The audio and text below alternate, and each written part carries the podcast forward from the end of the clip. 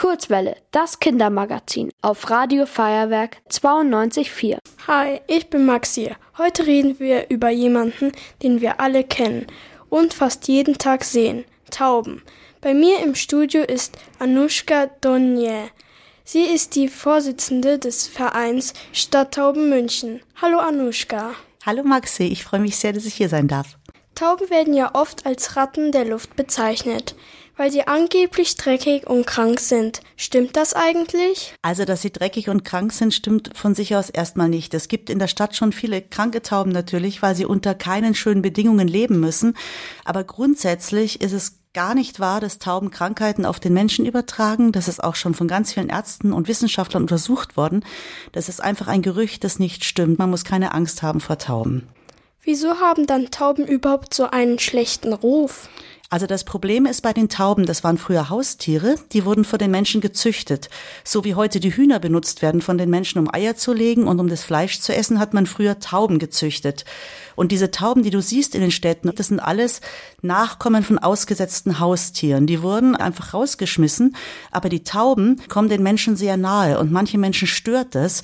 Und jetzt verstehen die Tauben gar nicht, warum sie plötzlich nicht mehr willkommen sind. In der Innenstadt sehe ich immer ganz oft Plätze, die voll mit Tauben sind. Wieso gibt es überhaupt so viele Tauben in der Stadt? Also die Tauben stammen von der Felsentaube ab. Das heißt, die brüten nur auf, auf Gebäuden und auf Steinen. Die können nicht auf Bäumen brüten, das verstehen sie nicht. Und ähm, da viele Menschen Tauben nicht haben möchten und überall diese schrecklichen Spieße angebracht sind, die die Tauben auch schlimm verletzen können, drängen sie sich auf den wenigen Plätzen, wo sie überhaupt noch sitzen können. Und es sieht dann für die Leute aus, wie wenn es unglaublich viele Tauben gibt. Dabei gibt es gar nicht so viele. Deswegen denkt man, um Gottes Willen sind das viele Tauben. Weißt du ungefähr, wie viele Tauben es in München gibt? Das ist ganz schwer zu sagen. Im Moment äh, läuft eine Studie von Tierärzten und Wissenschaftlern, die rausbekommen möchten, wie viele Tauben es in München gibt. Ähm, die, man versucht sie zu zählen, aber die bewegen sich natürlich am Himmel und das ist sehr, sehr schwer zu zählen. Also einige zehntausend auf jeden Fall. Ich kann mir vorstellen, dass so viele Tiere es ziemlich schwer haben in einer großen Stadt. Was sind denn die größten Probleme von Stadttauben? Also da hast du recht, die Tauben haben es wirklich sehr, sehr schwer in der Stadt.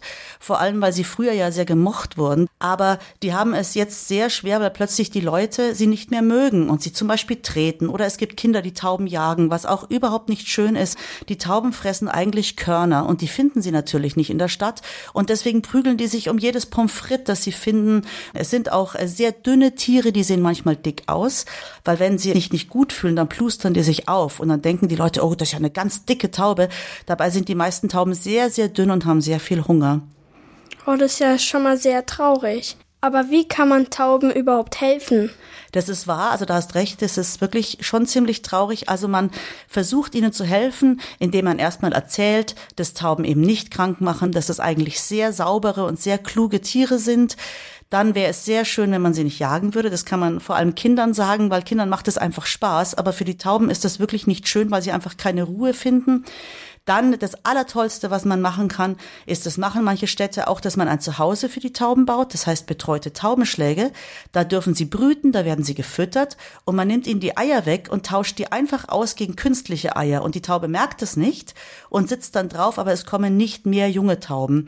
Das macht man, damit es nicht mehr so viele Tauben gibt. Weil je weniger weniger Tauben es gibt in der Stadt, desto besser ist es natürlich für die Tiere und auch den Menschen. Dann kann man auch noch, wenn man eine verletzte Taube sieht oder Tauben in Not sieht, schauen, wo es eine Taubenhilfe gibt. Das findet man im Internet. Da kann man sich dann melden und dann kommt jemand und hilft, die Taube zu fangen und bringt die zum Tierarzt. Also das gibt es fast in jeder Stadt. Und überhaupt, es wäre schön, wenn man einfach etwas lieb ist zu den Tauben und sie auch duldet und sie nicht immer überall wegjagt. Eine letzte Frage habe ich noch. Oft füttern Menschen Enten ja mit Brot. Das soll man aber nicht machen, weil es den Enten nicht bekommt. Sollte man Tauben überhaupt füttern und wenn ja, was? Also wenn man die Tauben füttern möchte, die fressen gerne Körner, ja, Sonnenblumenkerne zum Beispiel fressen sie gerne oder Weizen. Es ist aber so, dass ähm, es in München zum Beispiel ein Fütterungsverbot gibt. Ähm, da wird gerade diskutiert, ob man das vielleicht ein bisschen aufweicht, weil man früher gedacht hat, je mehr man füttert, desto mehr Tauben gibt es. Aber das stimmt so nicht. Also man darf in manchen Städten Tauben nicht füttern. Da muss man ein bisschen aufpassen, dass man keinen Ärger bekommt, ja.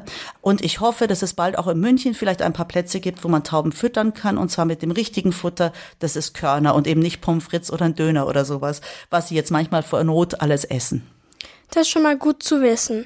Jetzt werde ich im Alltag auf jeden Fall mehr auf Tauben achten. Danke für das schöne Gespräch. Vielen Dank dir auch für die ganz tollen Fragen. Ihr wollt auch ins Radio? Dann macht mit bei der Kurzwelle. Schreibt einfach eine E-Mail an radio at feierwerk punkt de.